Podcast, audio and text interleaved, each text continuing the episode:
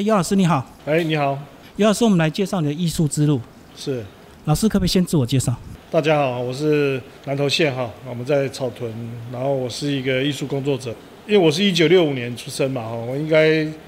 出生后，其实我是在云林虎尾出生，然后一出生之后，因为我父亲是教职的关系，我就搬进去普里，在普里住了六年，然后因为我爸爸在国中教书嘛，那在普里六年。大概那个时候就大概就是跟艺术跟绘画就有扯上一点关系。当然那时候没有什么美术班跟什么什么美术学校哈，但是因为我那时候我的一个干爸也是普利国中的老师，叫王妙福哈。那因为他是教体育的，可是他就是因为那时候的国中科班老师比较少，所以他虽然教体育，可是他也有教到公民与道德，还有连音乐。跟画画他都教，所以他那时候就买了很多的那种材料、画图的用具啊这些。那他女儿跟我同年龄，也喜欢画啊，就就就就在那边，就是有一点像像这个这个课后辅导这样子哈。就那时候，所以那个时候大概就喜欢画画。那后来就是在六年之后搬出来到草屯，呃我父亲就调调到草屯国中嘛。然后那时候就搬到草屯，然后草屯就念了大概到国小二年级左右，搬到中心新村去。然后在中心新村就念了那个光荣国小，哦，就光荣国小。那那个光荣国小那时候有一位老师就非常好，他叫做简景正。那个时候大概中部有一些像国父遗像、蒋公遗像，哦，这种遗像啊，哈，就是雕礼礼堂的那种遗像。大概都出自他的手，画像、画像，甚至有的都还要破损啊，或比较旧，都要请他来来来修补，所以他算蛮蛮有一点点知名度。那那时候我们的校长的儿子跟我同班，很喜欢画画，但是那个时候就没有那个条件，所以后来校长就请了那个简老师说：“那你要不要？因为那时候还没有周休日，礼拜六是要上半天课的，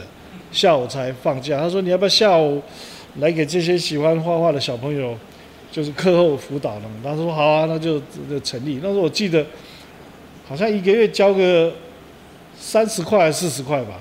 哎，就是交一点材料费，材料费给老师这样准备纸啊、颜料、蜡笔啊、水彩那种。然后那时候就在学校的美术教室，哦，就就就等于课后帮这些小朋友这样，因为那时候其实资源很很贫瘠。没有那么多的什么教你画画这种哈，那那那那那个老师当时就很用心教，但是我们皮啊就喜欢玩啊，就是这样玩。然后他当然他就诶抽根烟，然后反正跟你讲啊什么，然后就这样，就有一点像我们在看那个鲁冰花那个那个那个小朋友那个那个故事一样。反正他他知道你喜欢玩，你就去玩嘛，然后玩完回来再画，就是这样子。但那个时候就是正好他。无意中就是我在画画的那个，因为那种自我表现就比较冲动，因为他也没有教你很科班的这些东西哈，就随性的教。对对对，他就反正你喜欢画什么，那是不是喜欢画打仗哦什么什么那种哈，然后或者是玩鞭炮啊什么那种东西，那那时候就就就让你在很随性，哎，就有一张他发觉不错，看到你的天分了是？哎，对他觉得这样画的不错，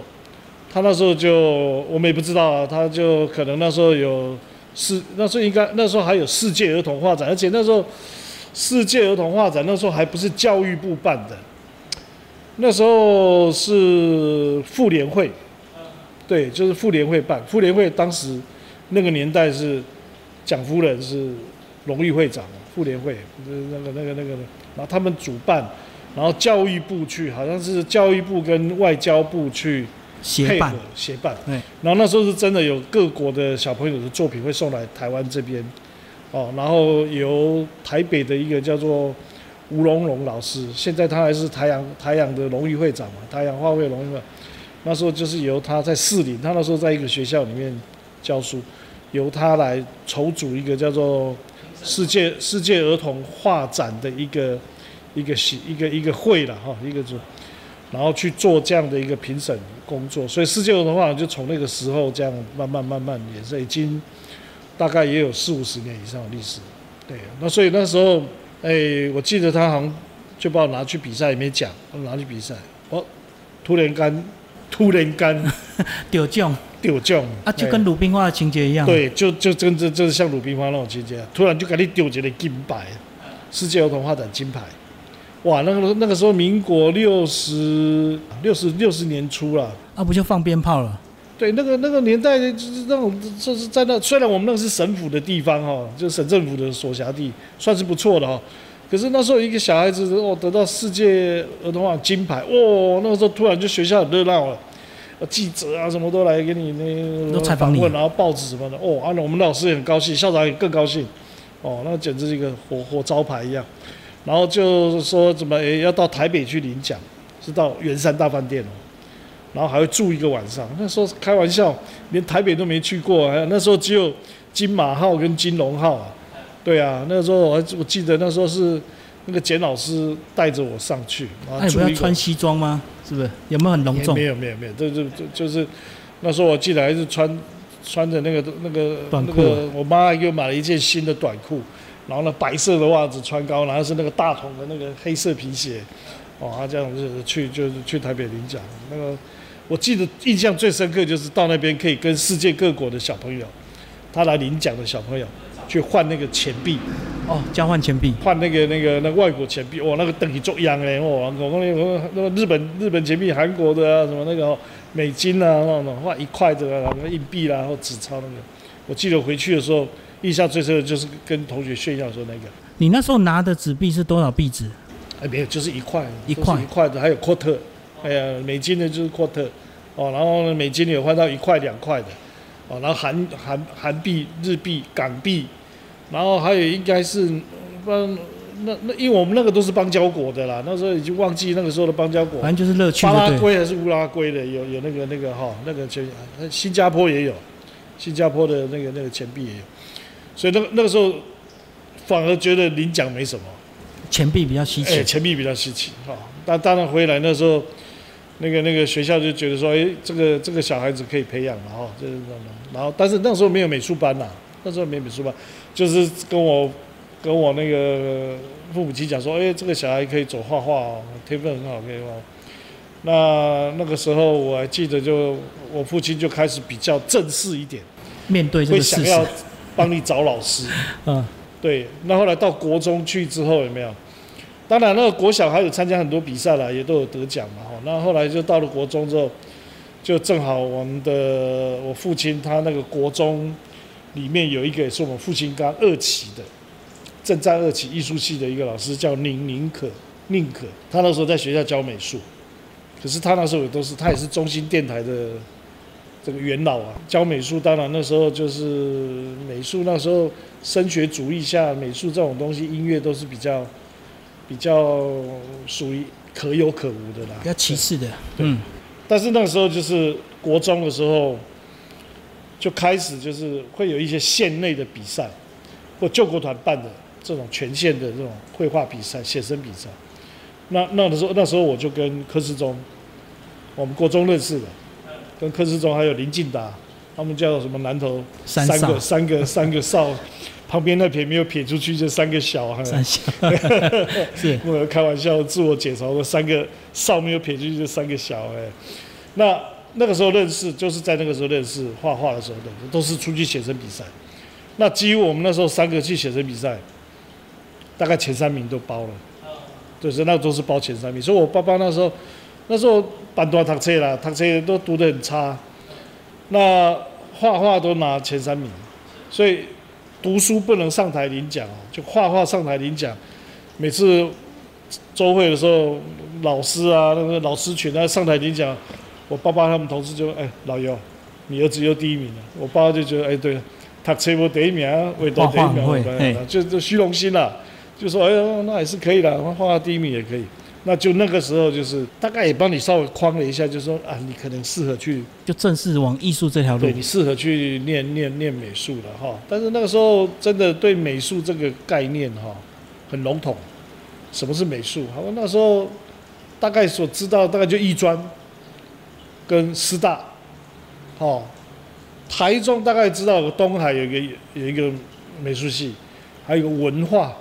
哦，因为美术，其他其其他大概那时候不知道了。台湾那时候大概其他地方就不知道是哪里可以去念念什么美术系。啊，还有一个就是师专，师专的美劳，哦，大概那个时候就认知，大概是这样子。然后那时候就说，哎，那如果要去念纯艺术这种美术系的，哎，那将来我们在要挟哦，这这要靠什么当老师？不知道能不能走这条路啊？哈，不是不是。念书不会念啊，很糟？所以那时候国中毕业啊，没考上。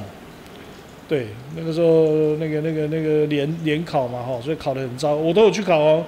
那个那个师专也有去考，然后数科都过了。是学科考不好，因为没有念书，数科没有过。嗯。所以那时候就没有考上任何一个学校，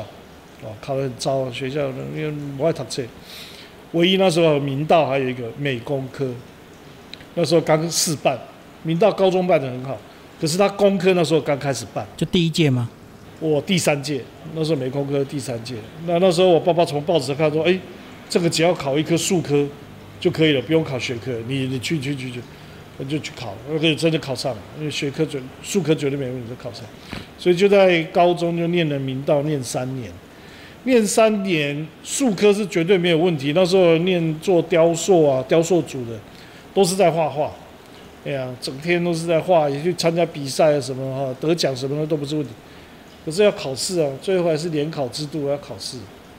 要考什么？唯一大概就只有艺专，大学是难的，哦，大学大概你要靠联联考制度考上大学，大概那条路大概行不通。那艺专去考，哇，数科过，学科还是没有过。那没过那时候就想说，那不要不去补习啊，或怎么样？当然没有啊！后来那时候就是因为我们那时候，明道美工科有学长考上军校，就是正在学校艺术系。那那时候回来，我我穿的军装，很趴，爬里爬里，然后然后那个那个又说是也是念艺术系，他说哎，心里想说哎，那这个搞不好是一条路我去走，就后来就去考。那后来这中间当然很多波折了哦，这最后还是也也还是有到正在学校去。那到学校去念了，等于艺专的学历，三专，啊，因为正在学校也是三年嘛，三专。后来去念了军校，当然军校念了，在军校里面，这个军事教育以外，还有就是文科的这艺术教育都很完整，没有问题。可是他并没有办法，你毕业完之后马上就去从事你的艺术工作，或教像人家这个国立艺专的啦，或者。师大的啊，这些完之后就可以去教书啊，什么没有？军校毕业完就要服兵，要去军旅啊，要下到部队去带兵啊，对啊，要基层要开始做啊。所以当然就是一样，就是下下基层。我那时候还抽到金马奖，还到金门去马祖，然后一直都历练，历练到一个阶段完，才开始慢慢的又到了义工队，到了陆光，到了义总。哦，然后最后又调回到学校，哦，当系里面的助教，然后又当专业教官，哦，也在教，呃，教课，但是后来还是碰到金石案，没有办法，通通都要走，最后才下了决心，就那如果真的要好好走这条路，当然就是出去念书，深造，对，就出去念书。所以那个时候在这在学校当助教、当教官的时候。其实都有在准备一些升等的这种这种，不管是创作也好，论文也好，甚至国外的学校申请，所以才申请到了国外的学校，然后就毅然而然，金石案退下来的时候，大概民国八十五年的时候吧，退了之后就到美国去。所以那时候自己刚好也有一笔钱嘛，能够支付这些学费。要，因为那时候在北部的时候哈。我们有时候就是已经开始，那个时候其实都有已经在有在画廊里面在在跑了，就你平常的画作都已经在艺术市场里面都有参与了啦，啊，因为在台北那个那个那个那个那么那么都会的地方搞艺术的，当然都会跟一些商业画廊会有接触嘛，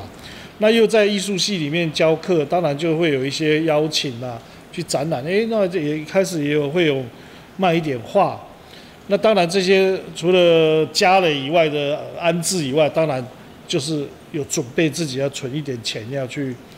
做这样的一些进修啦，或什么那种工作。所以当然在那个阶段是有规划帮自己存一点这样的一个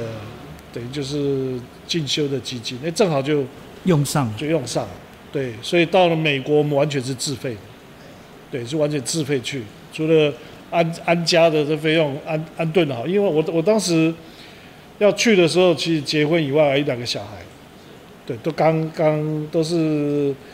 都是两三岁这样的。对。所以就很大的一个冒险，对不对？对你来说，赌注，就是赶快去念完回来，拿了学历，然后呢回来之后看看，其实我们那时候去已经算晚了，因为八十三年大学法就通过了，其实已经有很多专科的部分就已经在沿用要需要很多的这些教职人员，所以早去回来的几乎全部都有。都有位置。都有位置都填上。那我们回来的时候，当然也还有位置，但是剩下的大概就是兼任。哦，兼任的位置。所以我们当然必须要从兼任开始，所以也是这样兼兼兼兼了五六年，再去升等，然后再慢慢的再找到学校、私校、私立学校，国立的大概那个时候都没有缺了。老师，我们先讲你在这个美国看到的，跟你在正在学院传统的美术系受到的训练，是不是会有很大的哦，落差异？差很大。我们那时候其实是一票台湾的学生哈，去美国，因为这间学校其实跟跟就是现在台北艺术大学哈，呃，就是国立艺专的前身嘛，台北艺术大学，他们是有联盟的姐妹学校，所以艺专也有很多的送到那边去，的的对对，就是毕业以后，甚至有的都已经在学校任教的这些老师，他们后来都再回去去修这个学位回来。那我们那时候去算是比较晚的，比较后期的。那当然去那时候人多，因为大家想要去拿学位嘛，去拿学历。那几乎台湾的学生去了不少，包含我正站的一些前后期的学长，当时在那边就有三四个。对，那艺专的更多，包含有一些老师级的，哦，那那些都都是在那边，甚至他的他在艺专的时候带的学生也跟着他一起在那边这样进修，所以俨然就是一个一个一个艺术的大聚集啊，等于说大家全部又聚在那边，然后大家就是赶快希望能够完成之后，赶快抢位置，回去看看有没有机会这样。那到了那边，说真的啦，就是一般的哈，一般像我们这样的去的人，大部分在台湾都大概在艺术上的资历大概就有一点。你说什么拿什么省展、国展的啦，哈，这些奖项都到里面很多都是拿拿过这些奖项的。所以他有一定的投资，所以一定都有一定的资历才会花这个钱。那个阶段里面，其实这些人累积的这些资历都是够的，甚至有的已经在商业画廊图也卖得还不错的，对，都去，甚至有办个展也办了好几次的，这样去，有的都是已经老师级的去，所以那时候多少会有一点自负，就是说来到这边没有困难吧，画的东西当然没有困难，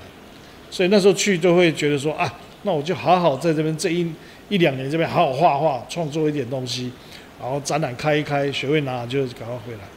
所以去的那种学习的态度，刚开始学习的态度其实是比较没有那么样的，就是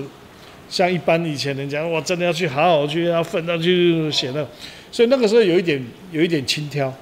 哦，因为你已经有点基础了，对，去的时候简单了啊，这素描课啊，人体课，这个在我们这边画的很多什么的，根本没有。所以那时候去就觉得说啊没问题，然后甚至就说哎，反正我来，我就是赶快把工作室弄好，然后开始创作，然后来跟跟这边的教授来讨论，哦，然后甚至这个这个。创作的论文要怎么写啦，怎么样发表啦，要怎么办展览去拿到这个学位这样。所以那时候大概的想法是这样，可是没有想到就是说外国人他们的方式不是这样，他他觉得你是来学习的，我哪知道你以前是什么样丰功伟业，他根本不管你这一段，他就觉得你们就是来这些台湾学生就是来这边学习的嘛。啊，第一个语文好不好？语文的确不好，哎，因为那时候都是临时上架要到国外，哪有什么托福、G R G G R E 的这个考试也都没有，都是到那边当地先进那个语文学校，先去弄个弄个 A B C D 级的这样的一个一个一个检定哈，先过就是进去。所以我们后来修这个硕士的时候，我们都还有一个还有一个科目是英文，他一样要你修，因为那个要等同 GRE。对，那但是那个那个成绩最后都是 P 啦，pass。对对，都是 pass。所以第一个语文你不是准备的很好，你要去那边要跟人家学，所以这个已经是一个困难点。那自己又会比较稍微自负轻佻一点，就觉得没有问题啊。画呢，像我们很多老师说说说一下素描就厉害，所以那些教有的教授看到哇，你那么厉害，我我拿你我我有什么东西教给你？所以我要记得我第一次第一次我们创作的 critique 的课程讨论的课程挫败，因为那个教授我记得他是一个美式橄榄足球，就是美国的美式橄榄足球的运动员运动员受伤。之后他才来转教职，转教职去搞艺术，所以他是坐轮椅的。对他，他他的创作还蛮有一点意思，他就是他是画在铜板上面的，就是颜料画在铜板上面，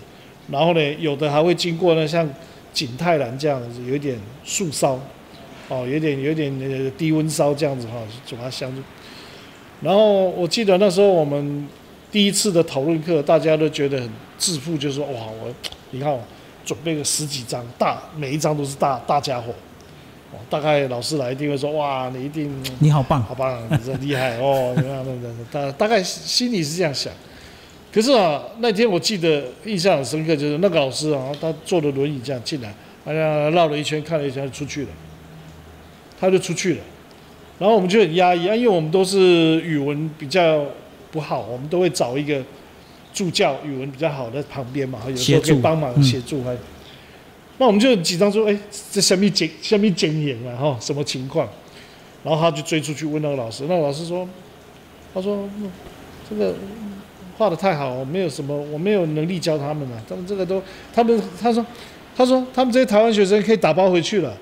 哎呀，没有东西可以教，他画的太好了，这个要教他什么都没有，都都都已经很完整什么，没有了。哎。”我们就觉得很奇怪，我们说我开花钱，我们开几来家哦，结果你是这样回答，我们觉得有一种种族歧视。我们那时候心里这样很不平衡，就所有人就是几乎了那天排到了四五个哈，我们台湾的学生都是这种情形，愤愤不平。因为我们都是大家都准备的呃十来张这样准备在里面，就让他来看这样，就他都是进去转一下就走了。对他根本没有没没有给你任何的意见，也没有跟你讲一句话，所以当然我们会觉得很受创，就是说，哎，你这是不是对我们很大的一种种族歧视还是怎么样？所以我们就愤愤不平，然后当然了，也得不到答案了，大家都去买了一两瓶威士忌，就回到宿舍里面喝酒，大家都喝闷酒，然后睡了一觉起来就说，哎，不行，要来找一下老师问个问清楚，对，到底是是这什么态度嘛？哈。那那时候我们就问到一个，我们那时候有一个老师是六四，六四天安门的时候，他正好是交换，就大陆跟这个学校交换的一个老师，那他正好六四天安门，他就寻求政治庇护，就留下来了。哦，大陆人。对，他就留下来，留下来就在那边任任教。然后他当然对我们台湾的学生，就是同样的肤色来讲，他就是比较有情感亲近啊，比较有情感亲近。那我们就去找他，然后当然跟他的沟通就语文上就是用国语就比较容易，就问他嘛，就说这是怎么可以这样子怎么样？那当然这个老师跟这个美国老师他们是比较熟的，他就会跟我们讲说，你们到底来这边是要做什么？他就问说，你们你们是来拿学历吗？如果来拿学历的，你倒不用那么计较，你就好好画画，你一样会毕业的。那你到底是想要学什么？哦，你是要来做什么？要学什么？如果你是要来学什么，那你就要认清楚这边的人家的方式、方法。他说，外国人他重视的就是一种 idea 思考、创意思想。对，你的图一下都画到这么完整，没有过程，他看不到你的过程。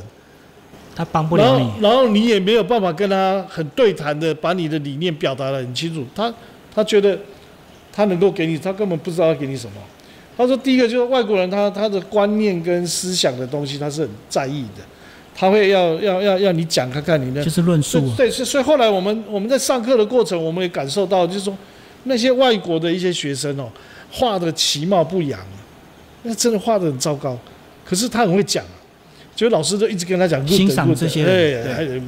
太好了，你这观念很好，继续加油，认真，就这样。所以我们会很不平啊。我们画匠，他连看都不看，我们画的非常的完整写实啊，怎么样到位，这样技法很精，好不好？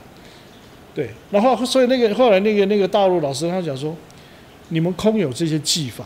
可是你没有你自己的理念，你的观念也没有，思考能力也没有，创意也没有，想法也没有，你空有技法，你就是一个画匠。哇，那时候把我们点醒了，一一棒都打醒，就是说你你就是一个画匠，画画画图的机器，画的很好，我可以卖图，这样。可是当回过头来，如果你开始说，哎，你可不可以谈一谈你的理念？你的想法是什么？你为什么要这样做的话，你怎么办？你回去要教教课的，要教书的。所以后来我们才开始思考说，哦，对，难怪我们以前哦，把理论跟实做的都分成两派。就是我们实做的，我们就排斥在理论，你那瞎理论，的瞎理论，你们就是写书的而已嘛。这很厉害，笔很厉害嘛，文学的很厉害，你也不会画啊。对不对？然后那些写的就说你们就是会画而已啊，你你你会写吗？你不会写。所以后来我们才讲说，哦，真的开始理论跟实物是并重，要合一啊，对，是并重。所以那那个是给我感受最大的差异性。就去了国外之后，才觉得说，真的理论跟实物是并重。以前我们只晓得实物，会哇，这钻研技法，哎，这个怎么画的？啊，是怎么样来弄的？哦，用什么样可以搞成这样子？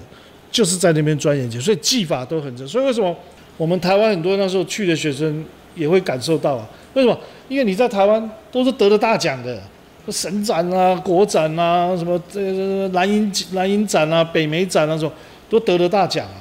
可是当你去到国外的时候，当你在对你作品的醒思跟审视要讲，都讲不出来。你到底为什么要这样？所以你后来你们那票人，大家态度都转变了。哎。后来我们那个那个王胜，所以我们一直都很尊敬他，到现在我们都还有联络。他告诉我们这样的一个观念之后，我们就说：“老师，那我们怎么办？是打包回去吗？还是在那边混吃等死，这样混混那个学历回去？”这样，他说：“不对，他说你们很难得，又花了这么多钱来到国外。”你到底要的是什么东西？他说你们都还搞不清楚你们要的是什么。他说你们要的难道是那张学历吗？他说这个你钱有缴，你来课有上，该有的都，你那张学历一定会给你的，那没有问题的，对。但是你好不容易来到千里迢迢，坐了十几个小时来到这边，花了那么多钱在这边这样子，你到底是什么？他说你应该要去体验这个国家的文化。好，而且体验这个国家，他在艺术上人家到底在搞什么？他说，你就算体验不了，你也要去看。他说，艺术不是只有创作，而是艺术是你创作以外还要被人家看见。然后你要看，然后你都没有看，那一下搞这么多，那只有毕业展了嘛？你就等到 说天毕业展，对。所以他说，你们要去看，赶快，现在啊，赶快计划一下。到哪边的美术馆啊？到哪里去啊？芝加哎，他就问说：“那芝加哥美术馆去了没有？没有。纽约大都会去了没有？那个旧金山的没有，就通通没有。”他说：“那你们你们来这边，然后就整天蹲在画室里面埋头苦干，就画这些东西，画匠画匠的工作。”所以他后来这样点醒我说：“哇，大家就开始了，清醒了，play 了，就是玩了，就看就是玩，就这样。对，因为。”因为那些要学分的那些东西，对我们来讲都是轻而易举的，不难。对，那真正的难是难在怎么样？你要怎么去看？哦，所以我们三天两头就往芝加哥吧。哎呦，从我们那边开到芝加哥要开六个小时，我们就像开到台北这样，就是因为我们那时候上课都是上到礼拜四晚上就结束，一个礼拜都有五六日三天的假，就是礼拜四一晚九点下课完之后。大家就开夜车到芝加哥，要轮流开这样子。对，然后住住住那个廉价的汽车旅馆之后，玩之后就进城，然后就开始看到处去看他们的这种这种这种跳蚤艺术啦，跳蚤市场的艺术，当代的艺术啦，或或者是比较极端的，很很多，反正都看，什么都去看到纽约也是。所以后来我们短短在那边哦，我后来发觉我还真的蛮厉害。我短短在那边不到两年的时间，我跑了十三个州，还跑了一趟加拿大，还跑的跑到法国去一趟，买那个廉价的机票跑去法国这样子看，哎，就感受到就是不一样。就是在那个那个两不到两年的时间，就那个阅历啊，就人生的那个阅历突然就增长了很多。尤其我当时第一年的暑假，我就想说，那好，老师既然这样讲，我就计划性的旅行，我就从省路易那边租的车，我计划十一天开到旧金山还车，我回来台湾。就撞了沿途里面就是侨教中心就办了两个展览，一个是在丹佛。啊，这边展览？我就这到处这样转，然后开这样开，到处去看他们当地的这种，诶文民情文化啦，是当地的一些小画廊啊什么这样去。那我就觉得那个那个过程就真的是学习。当然，这个过程里面还有经历很多很多奇奇怪怪、很惊奇的事情。可是我记得我最我最感受最深刻，就是在大峡谷。我后来开到到大峡谷，那因为那时候大峡谷的管制还没有像现在这么严格，我们的车是可以开到那个就是峡口那边比较近的距离。对，那那时候不是旺季，没什么人，我一个人在那边，然后我自己车停了，我就到本来想画画，后来连画画的那个企图心都没有，我就想坐在那边好好看一下这一望无际的，就就走到那个峡那个那个峡谷的那个那个口那边坐下来，那一一阵凉风一吹啊。全身起鸡皮疙瘩，真的是全身起鸡啊！那个你打完了工就嘎能顺，我甚至就是整整到鸡皮疙瘩起来，很多的那种想法就俨然而生的，就还有一些可能一些纠结的部分什么那个，就豁然那边就突然就开窍领悟，你知道就是那种感受了，就是在那，所以我我我我后来就回来这边，我也是跟很多学生讲，就是说，坐而言不如起而行，去阅历看了完之后。你回来再看，再想看你要怎么好好的去创作，然后你连看都没有看，就是埋在那边，就是井底之蛙的创作哈是不行的。对，等你看了，你看的越多，其实对你的创作的那种我们讲说亮度啊哈，我们讲说直，我们的这就是我们讲的直化跟量化的东西，才有办法衍生出来，才能解出来。所以那个是给我感受，就去国外念书，虽然不长。但是在那样的一个体验回来之后的感触，是可以豁然的开朗。所以老师回来之后，你的教职就一路顺利吗？也没有，我们就回来就是兼课，兼了五六年，在升等之后才找到一个可以专任的的的。所以那个前面那五六年都是兼课啊。我那时候记得，我台北兼，正在学校兼，嗯，呃，暨大兼，我们这边的南开兼。还有到台南兼、高雄兼，就兼了五六个学校，整日一直整整整天都在外面这样那样跑兼还有自己的绘画的课，画画才艺教室画画课这样课，去兼那样的课程。啊，不然的话，那时候没有专任的教职，你那个家里生活的话都有问题。所以那时候也急不来嘛，只能这样子慢慢熬，对不对？对，因为我们不是终身俸的，虽然是军职，可是我们。是三四年我们就退了，对，所以我们并没有拿到，我们只有一个优惠存款，啊，退伍金在优惠存款，所以我们那时候根本没有没有俸禄啊，所以你不行啊，你还是要到处兼的。嗯嗯嗯，好，老师最后讲你的现况，目前就是系主任这个职务。后来当然到了南开之后，其实这过程里面当然很多啦，因为这这样的一个过程里面回来之后，还是有继续跟。一些专业的商业画廊啊，包括两岸之间的啦，哈，这些的合作的合作啦，哈，当然，诶，慢慢的人家也比较会知道你会会都会找你，那商业画廊也会邀你啦，甚至经济啊什么这些都慢慢的，当然都顺着这个这样的步调都延伸，然后后来又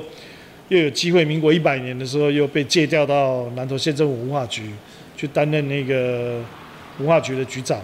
对，那又要主政，要主政这个县的文化工作。对，那当然那个时间也